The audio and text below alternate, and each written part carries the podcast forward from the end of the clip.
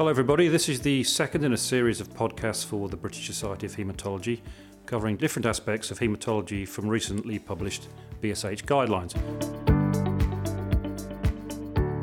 My name's Simon Rule. I'm a haematologist from Plymouth, and we're going to be talking about mantle cell lymphoma today, for which I spend a lot of my time doing. Uh, I have a mantle cell lymphoma clinic in Plymouth and have spent many years looking after these patients.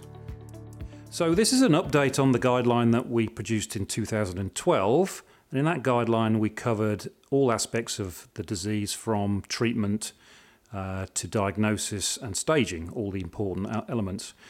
What we've done in this occasion is split the guideline in two. So, we have one on diagnosis and investigation and, and a second one on treatment. So, let's start with the diagnosis and investigation.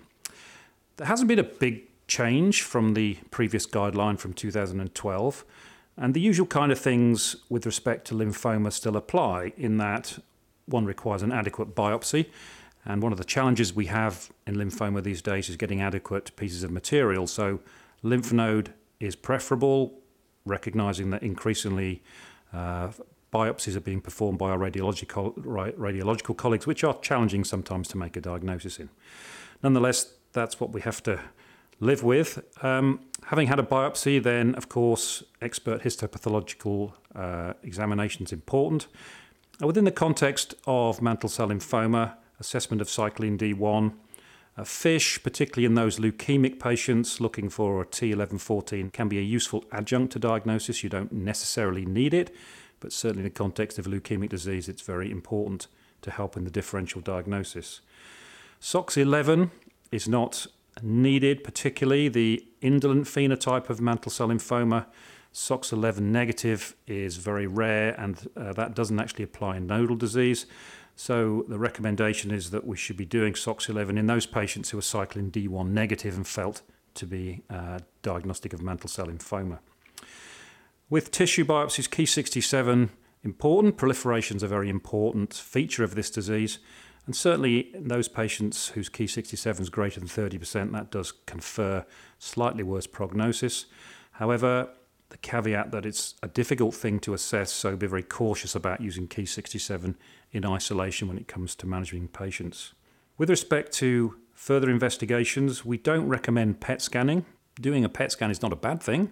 It's not contraindicated, but just be cautious in over in over uh, analyzing a PET scan, it doesn't upstage from a CT scan, and be careful in using a PET scan for assessing uh, outcomes following treatment. We don't recommend endoscopy routinely. We know that in this condition, the bowel is often involved. And in those patients with perceived local disease where radiotherapy is being considered, then an endoscopy with biopsy would be appropriate because that may well upstage the patient and perhaps lead to a different treatment approach.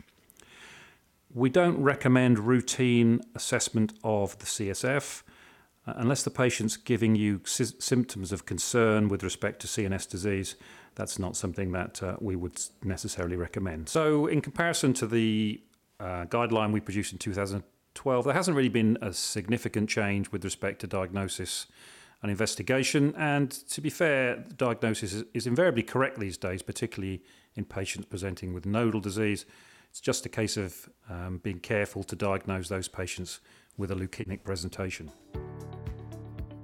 So, from diagnosis, let's move to therapy. And there have been quite a number of advances uh, since 2012, and those are reflected in the treatment guidelines.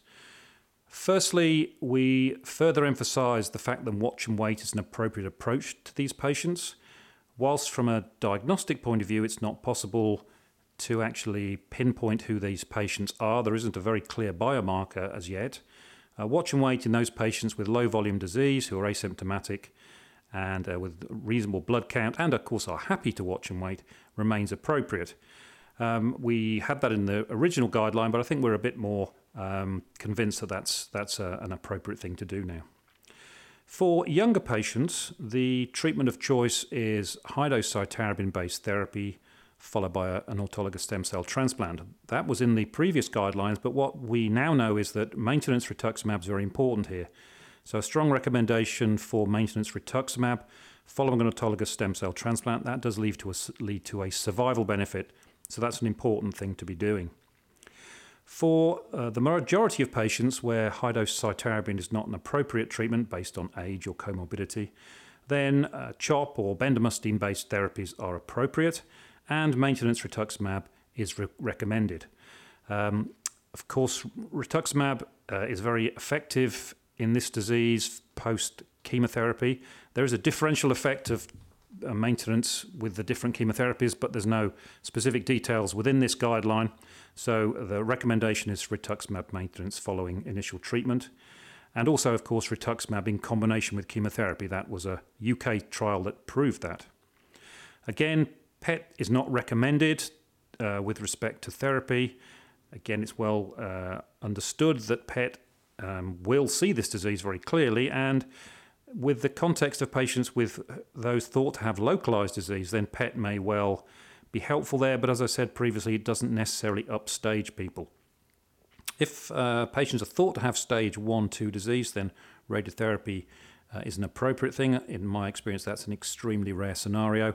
And just be cautious with the dose of radiotherapy. We didn't go into that in any detail in the guideline, but lower doses, follicular lymphoma type doses, are more appropriate than higher doses than one might use in more aggressive lymphomas. The big change really is, is in the context of relapse. In 2012, there really weren't very many effective therapies in this space. Temsirolimus was the only licensed drug in Europe, and that has not been used. In fact, is not approved in, in the UK. So the, the major advance has been the BTK inhibitors and ibrutinib. We uh, name in the guidelines being the most active single agent in relapsed disease. That's undoubtedly true. And earlier use of this drug is appropriate. So the recommendations this should be used at first relapse or, or later if, if needed. Of course, that is now NICE guidance, so that fits completely with the, with the NICE approach to this disease. In the maintenance setting, uh, rituximab adds to whatever treatment you're going to be given, but maintenance is not recommended based on the paucity of evidence. In younger patients, allogeneic stem cell transplant remains appropriate thing to be doing post relapse. Uh, that's a rare scenario, and we do say that in the frontline setting, uh, frontline allogeneic transplantation could be uh, suggested for patients with high risk disease, although we don't define that specifically in this guideline. That is becoming clearer, particularly those patients with P53 mutation. As I said, that is not actually in the guideline. So we recommend it in high risk patients or, importantly, as part of a clinical trial. So the major changes then are the incorporation of rituximab in combination with therapy and also in maintenance, particularly post high dose therapy. Uh, allogeneic stem cell transplant, transplant at relapse for younger patients and BTK inhibitors a relapse for all patients. As with all rare diseases, clinical trials are very important. So, patients with mantle cell lymphoma should be offered clinical trials. Many of the novel therapies in this disease have been pioneered in this country, so it's important to think trial. In summary, we've discussed the diagnostic approach to this disease, we've discussed the uh, management of this disease, and also the important things that have changed between the two guidelines that we've produced. I hope you find these useful and helpful. Thank you very much for listening.